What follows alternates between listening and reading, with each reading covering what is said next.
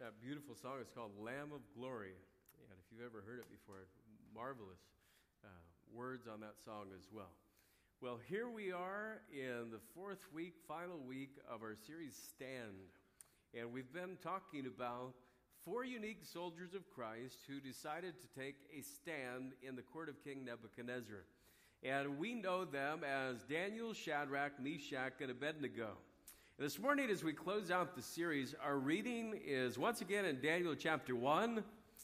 And if you're physically able, would you please stand there as I read just five verses today?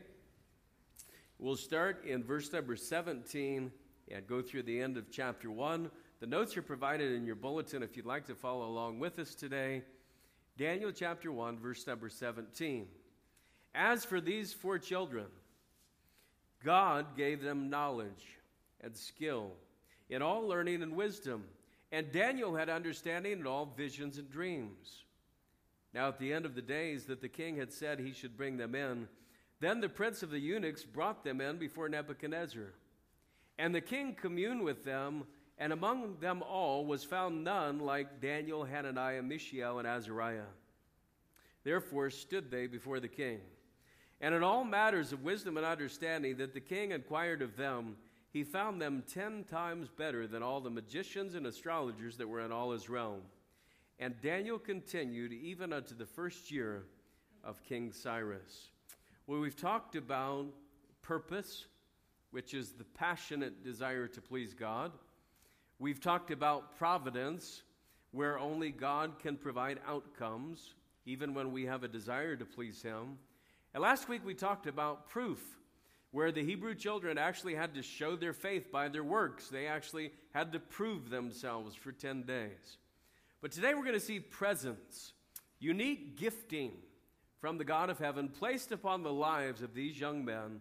And I hope it'll be applicable to our lives. Let's pray. Father, would you bless now during this time this morning? And I pray that our hearts would be at one with you, that we would worship through our hearts as we hear your words.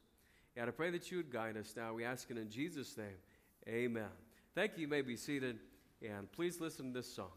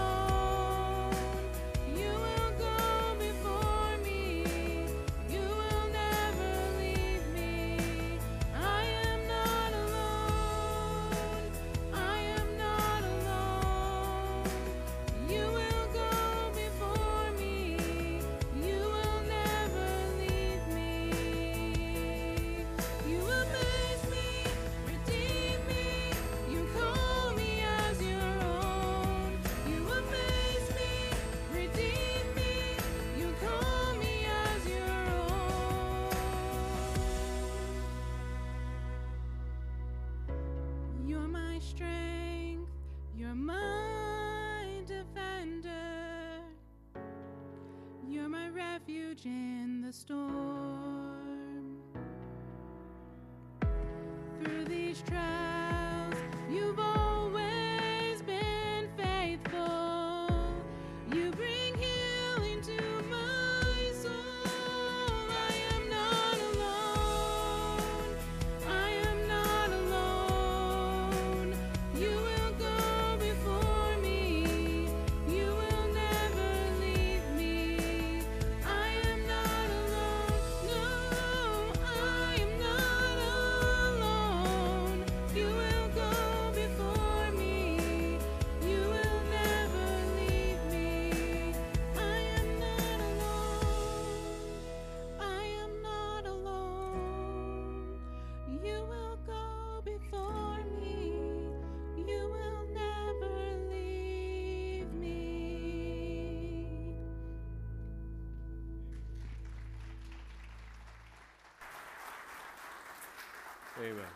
Praise God for the, the message of that song, and I appreciate that very much this morning. Well, it's always uh, good to have some family in town, and, and my mom's mother is here this morning, and two of my mom's sisters, and my giant cousin, Andy.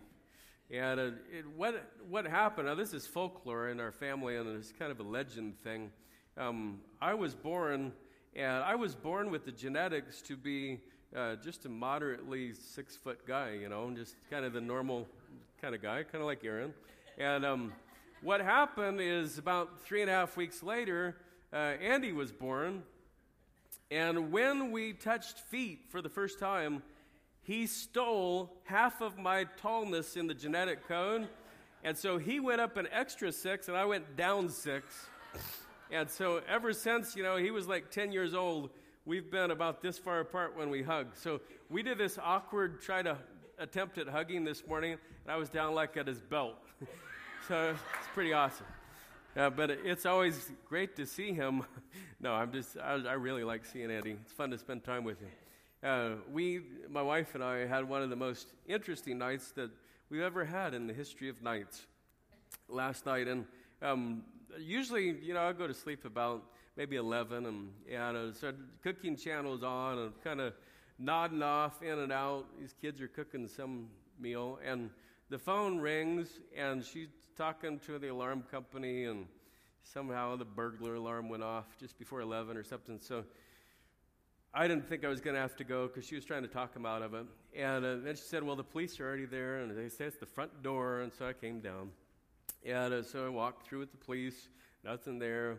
And uh, so I went home and I got into bed. And I just got to a really good sleep and I heard the phone ring again. My goodness gracious. Not, not really. It's not going to happen. And I said, Well, they're calling again. They said it's the fire alarm. The fire alarm? And I remembered, uh, just, you know, in the drowsiness of just waking up from just going to sleep, I remembered that earlier that morning I had put a bucket out in the lobby because there's a little drip uh, that was coming. And uh, you know how the Bible says that uh, how great a fire a little matter kindleth? Well, that drip that was coming down was significant. Now, it, it took me all night to figure this out. Um, it was significant because it was dripping straight into a smoke detector.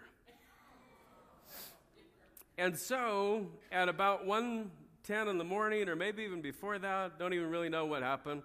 the smoke detectors shorted out, which caused the alarm at the pull box to trip. And so the next time that it did a circuit, I figured this out all at six this morning, um, the third time I came. And but but anyway, um, I came down and the fire guys were here, and, and they had already gone into the building through their lockbox thing, and and my wife was fielding all these phone calls from the sheriff and the, uh, the alarm company. She's had less sleep than I have because she has a hard time getting back to sleep. So, so I'm walking around, and all of a sudden, Brother Sid shows up. Like, man, how'd you get here? Did my wife call you in the middle of the night? And he said, no, the alarm company called me. So while all these calls are coming in, she must have missed one. And so Sid got to join the party.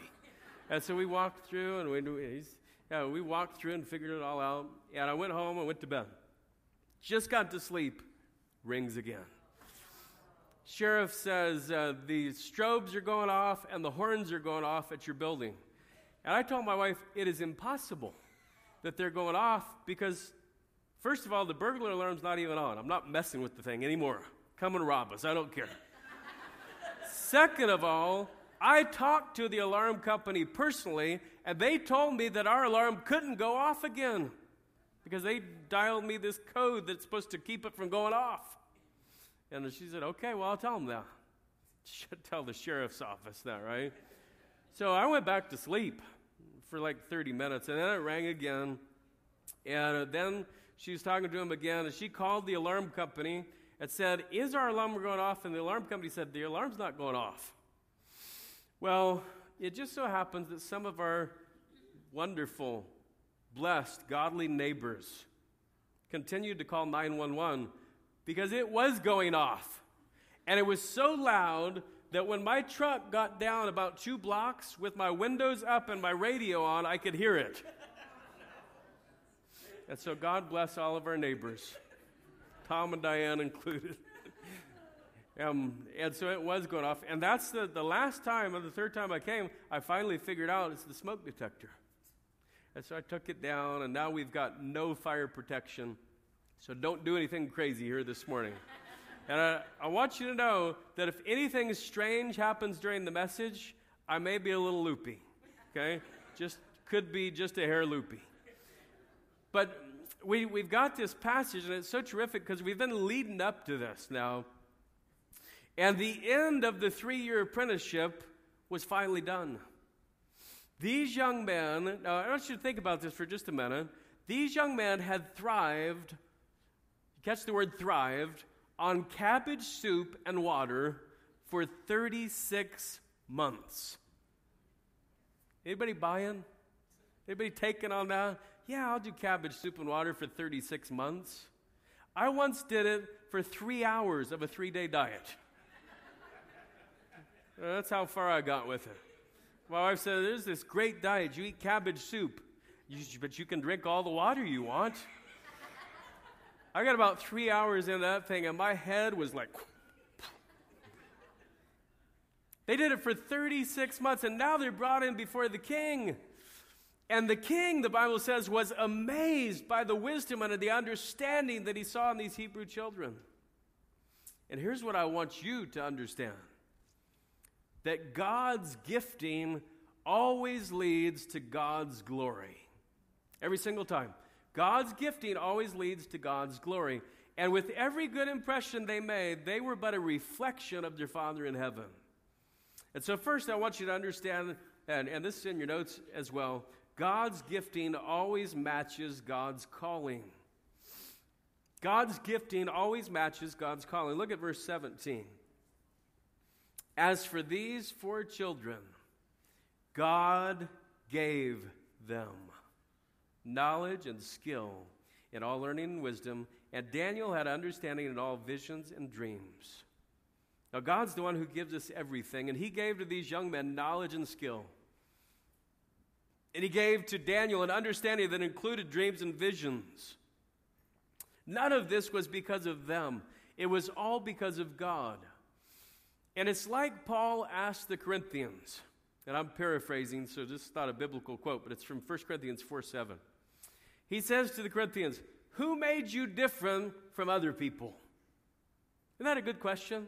Who made you different from other people? What do you have that you didn't receive? That's his next question. 1 Corinthians 4 7, if you ever look at it, it's just three questions. Right? Who made you different from other people? What do you have that you didn't receive? And here's the third question. Boy, this one just blows you away. If it's a gift, why are you acting like you did it by yourself? See, that's what we do. God gifts us and He gives us abilities and He gives us these uh, blessings and He gives us a pathway to walk on. And then sometimes we begin to feel like we're entitled to it. Our life group talked about this morning uh, when Solomon felt like he was entitled to his wisdom and how everything became vanity in his life at that moment. When he realized his wisdom was from God and he lived as if it were God's wisdom that had been given to him, he was fulfilled. But when he went outside of that and tried to search it on his own, it became vanity to him. God doesn't send his servants into circumstances where the necessary gifts to complete his will are not provided. And you can rest assured that God's not going to ask you to do something that he will not first equip you to do. And here's, here's what happens though we start a lot of times to look around at other people. And we begin to look at their gifts to gauge how we are doing ourselves. And when we do that, we think that what God has given us isn't enough. God, you could have given me what He has. God, you could have blessed me like you did her. and we say the famous words in our hearts. We don't say them out loud because we wouldn't dare, but we say them in our hearts. It's not fair. And by the way, it's not fair. God gifts individuals in different ways, and it's all up to Him. He's a sovereign God. And our job is to be content with such things as we have and to use them for God's glory. I want to show you quickly one of the most interesting passages to me in all of Scripture regarding this issue. If you go back to Numbers chapter 7, and if you are ever playing Bible trivia, I believe that this is the second longest chapter in all the Bible. I think it is. Could be. Number 7, but check this out. Here in number 7, they're handing out gifts. And uh, let's just read it because it's kind of self explanatory. Number 7, verse number 6. And Moses took the wagons and the oxen and gave them unto the Levites. Now look, look at how it worked. Two wagons and four oxen he gave unto the sons of Gershon, according to their service. And four wagons and eight oxen he gave unto the sons of Merari, according to, unto their service, under the hand of Ithamar, the son of Aaron the priest. But unto the sons of Kohath he gave none. Because the service of the sanctuary belonging unto them was that they should bear upon their shoulders. Now think about this for just a minute. Gershon gets two wagons and four oxen. Merari gets four wagons and eight oxen. Kohath gets no wagons, and no oxen. That's absolutely not fair. Now, if it were fair, they could say we should all get two wagons and four oxen and make it all the same, and then it'd be fair and everybody can be happy. Why don't we all get the same? Here's why. The sons of Kohath had to carry their load on their shoulders. They couldn't use a wagon, they couldn't use an ox. Oh, really? Well, what was it that they were carrying? Well, how about the Ark of the Covenant? And maybe, just maybe, God didn't give you as many wagons as the person next to you. And maybe God didn't give you any oxen to help you carry your load. But could it be that God has gifted you with exactly what He wants you to have for the service He desires you to do. Now, we've all heard the old saying, and it's nowhere to be found in the Bible God will never give you more than you can carry. Not in the Bible. You know what happens when you have a heavy load? You share it. Not one of the sons of Kohath ever carried the ark by himself. They had a whole group. And we are supposed to bear one another's burdens to fulfill the law of Christ. And when the load gets too heavy, we're supposed to cast our burden on the Lord, and He'll sustain us. And we're supposed to cast all our cares upon Him as well. And listen to me don't get into a burden contest with the people around you.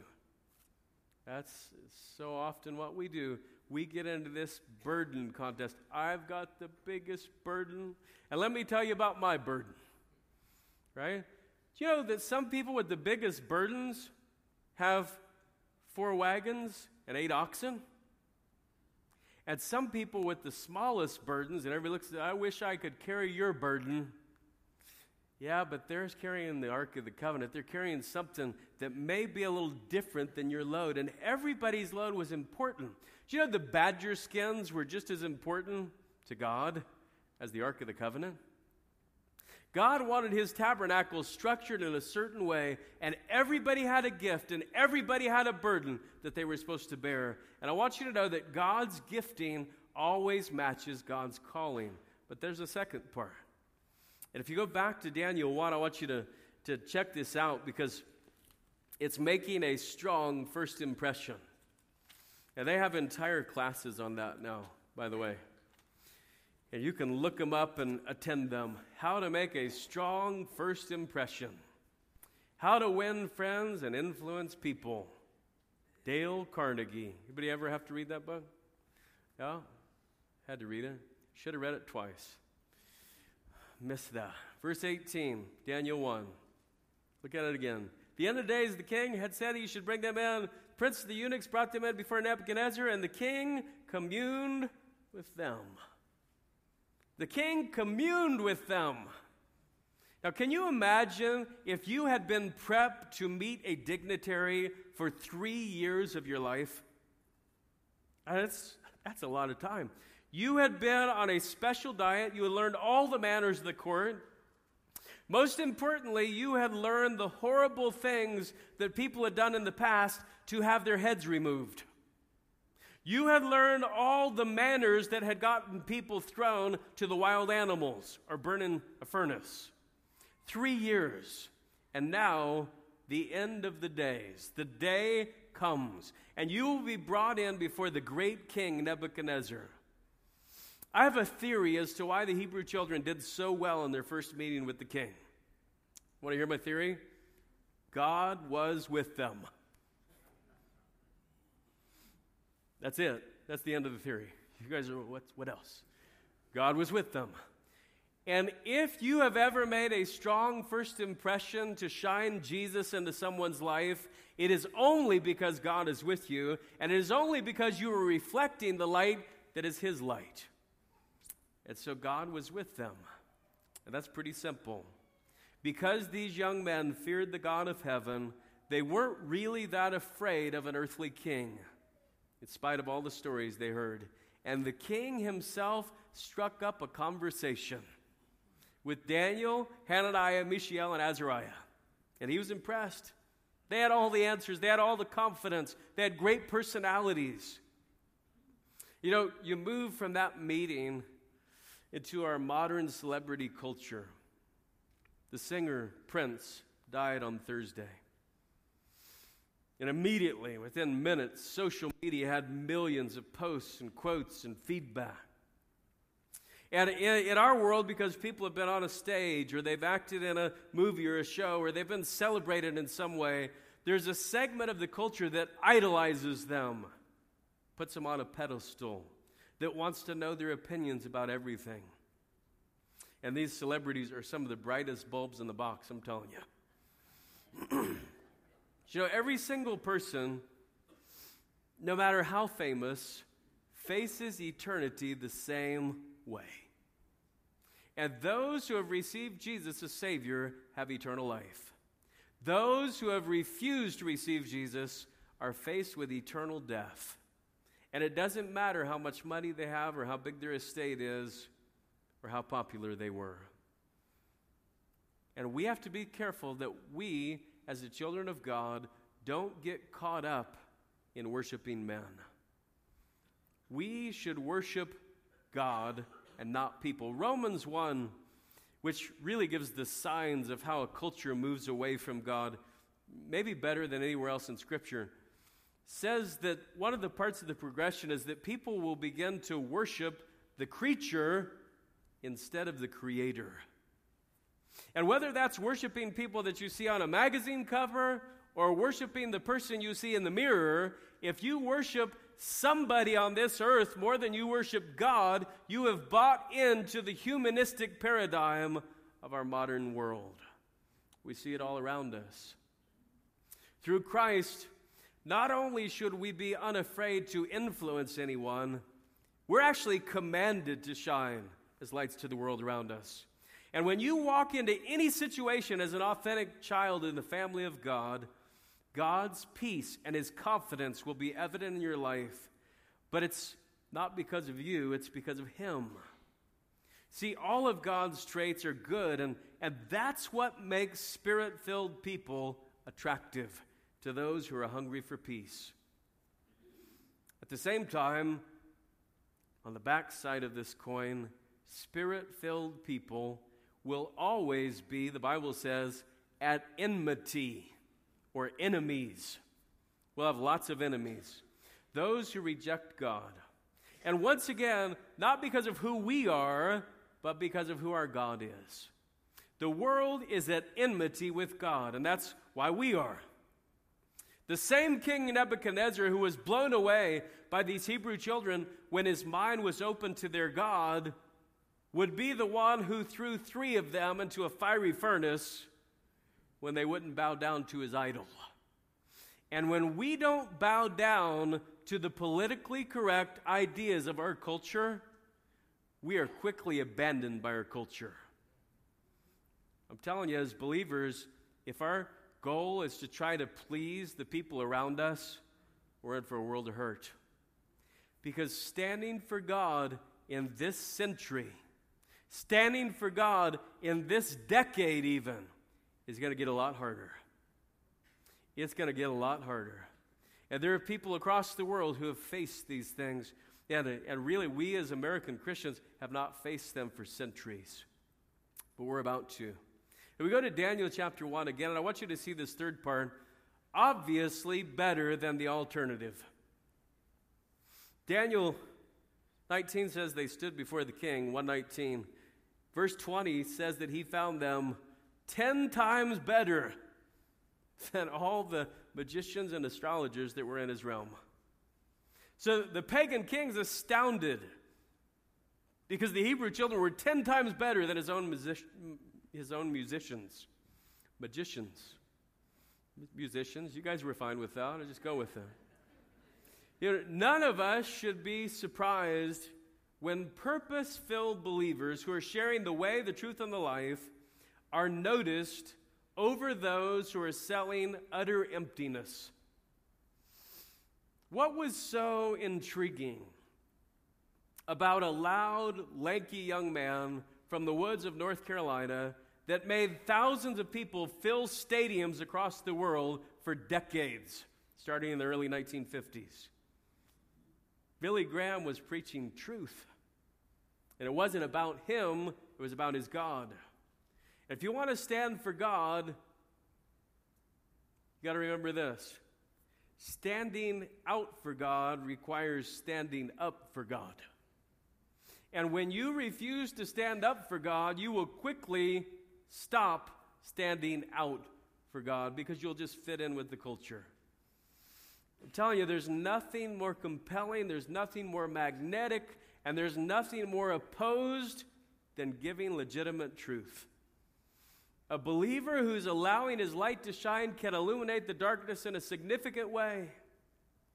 Just about everyone you know is focused on the trivial. Uh, just about everyone you know.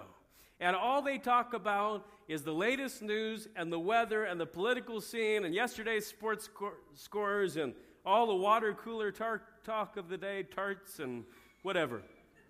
It's just, you know, this is when we start losing control. Brain, this side is this this side like not connecting. We're we're supposed to be different, folks. Obviously better than the alternative. But I just want you to remember one time it's not because of us. It's because of the Christ who lives in us. The Bible says in Colossians 1 Christ in you, the hope of glory. The hope of glory is not you. And it's not me, it's Christ in me and Christ in you. And Christ in Daniel, Shadrach, Meshach, and Abednego was going to cause a huge difference in Babylon. They were obviously better than the alternative. Then I want you to go back to this last verse in Daniel chapter 1. It's a short verse, but it, it's really a profound verse. It says, And Daniel continued even at the first year of King Cyrus. It's unbelievable because you think about what happened here. If you know the history of this, that means that Daniel stood before a king for 70 years. In fact, it goes on in the book to say that he went past the first year of Cyrus and he was there for some of Cyrus' reign. What was significant about that? Why did it let us know that he'd be there to the first year of the reign of Cyrus? Here's why. Because Cyrus is the one prophesied by Isaiah and Jeremiah to send the Jews back to their homeland after a 70 year absence. You can read about it in the book of Ezra. And Daniel, as an elderly man, got to look out his window and watch as the train of camels left Babylon.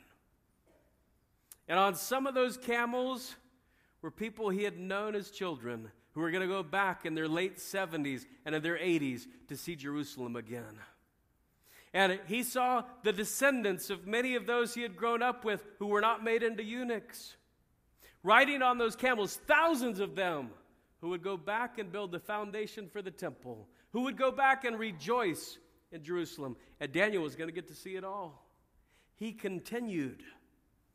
He never retired from using the gifts God had given him. Our gifts are not up for retirement.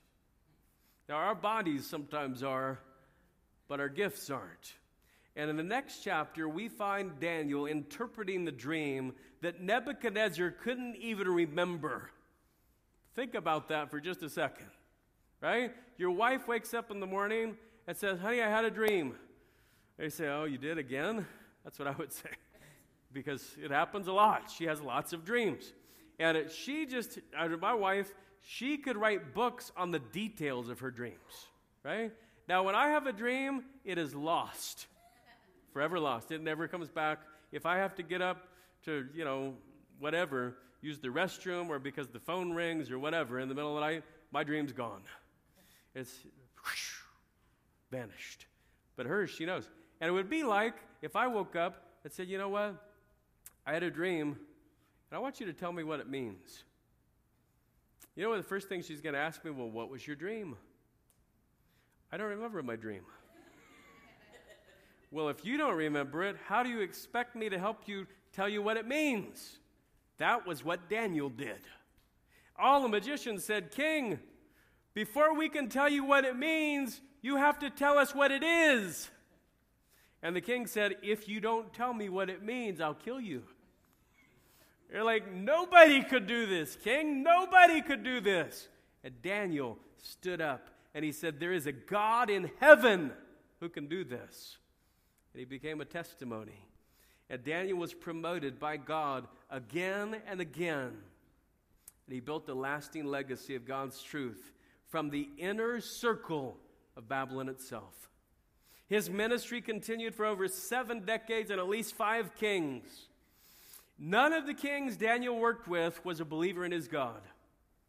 And yet he continued to have great influence. Think about this for just a moment as we close. In America, we have been blessed, even spoiled, by having a large number of Christians in our nation for hundreds of years. And we're so spoiled, in fact, that there are not just hundreds of Christians, there are hundreds of denominations of Christians. Right? And it, there's like 60 something types of Baptists. It's incredible. And then there's all these other ones who claim that salvation's by grace through faith in Jesus Christ alone. And here in the United States, we have been spoiled to the point where we almost have an entitlement Christianity.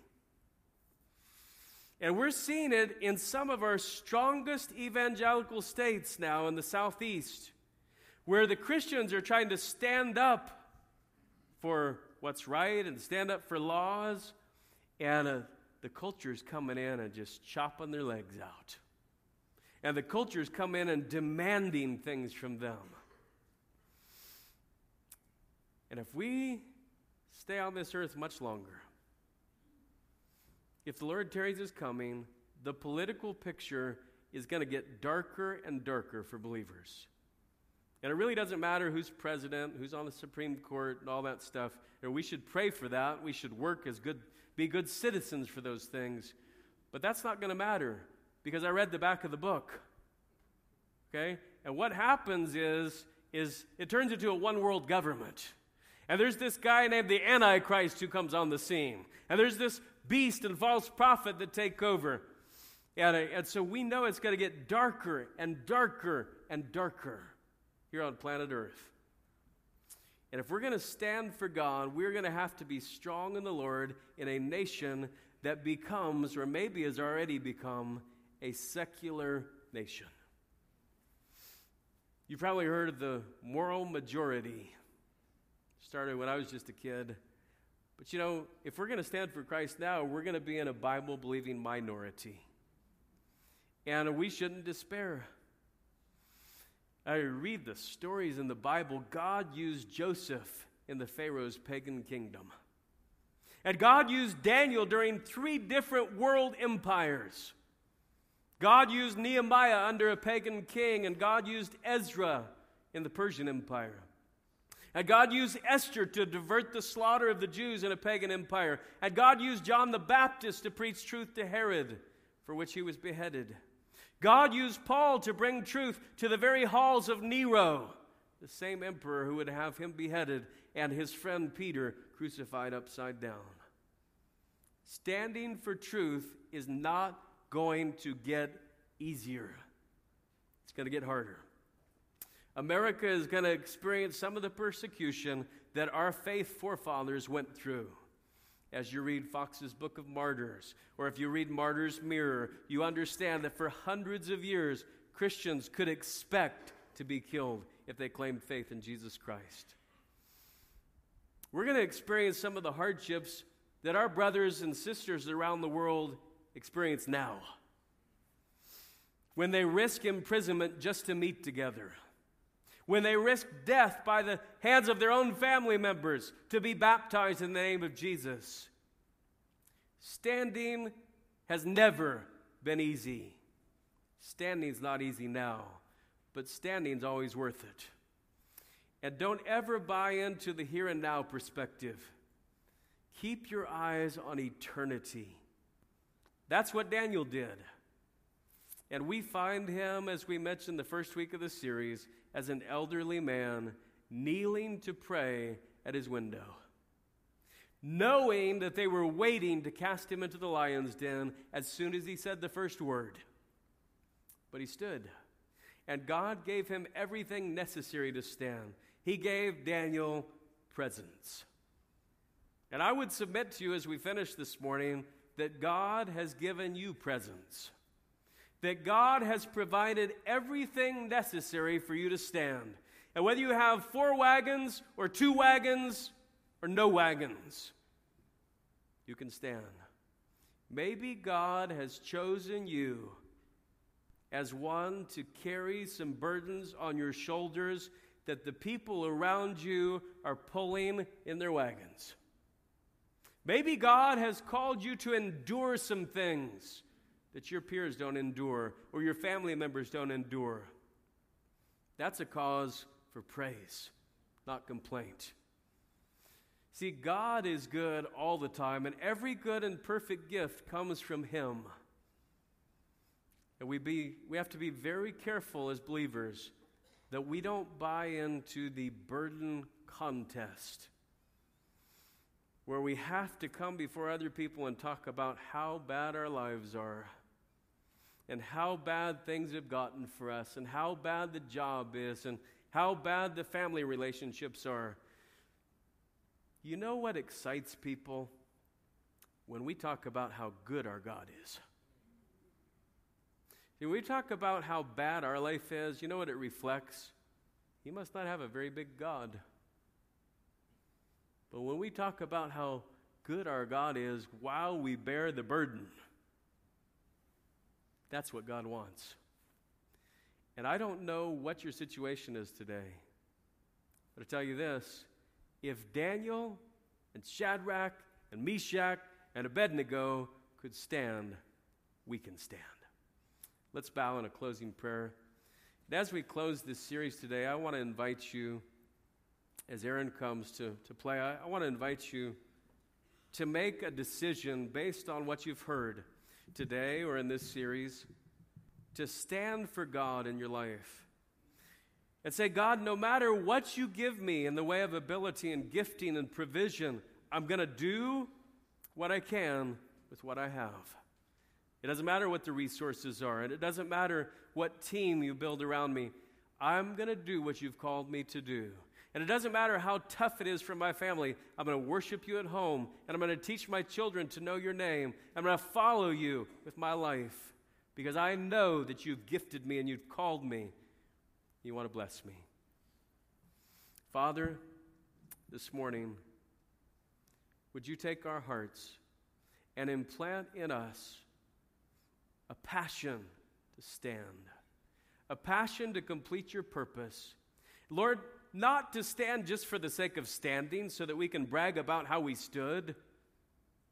Not to stand just to be divisive and mean spirited toward the people around us, but to stand on truth, committed to who you are as the way, as the life that leads to eternity. Guide us now. We ask these things in Jesus' name. Amen. Would you stand?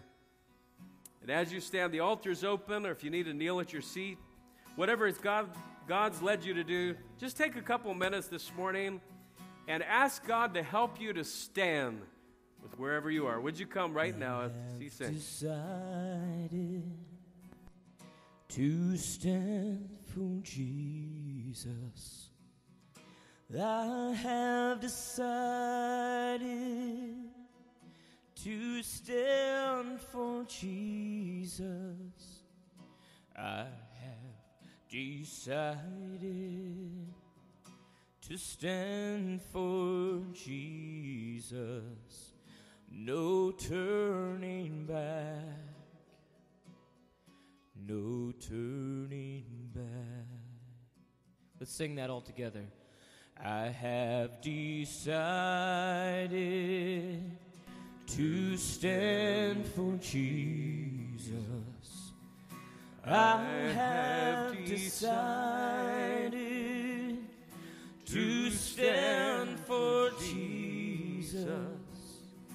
I have Decided to stand for Jesus. No turning back no turning